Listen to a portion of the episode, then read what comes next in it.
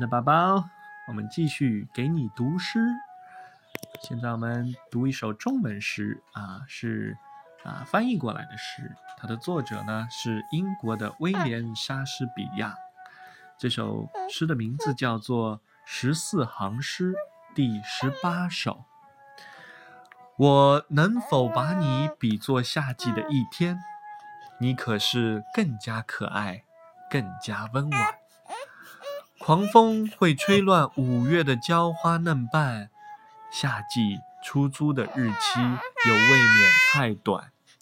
有时候苍天的巨眼照得太灼热，它金光闪耀的圣颜也会被遮暗。每一样美呀，总会失去美而凋落，被时机或者自然的代谢。所摧残，但是你永久的夏天绝不会凋枯，你永远不会失去你美的形象。死神跨不着你的影子里的踟蹰，你将在不朽的诗中与时间同在。只要人类在呼吸，眼睛看得见，我这诗就活着，使你的生命绵延。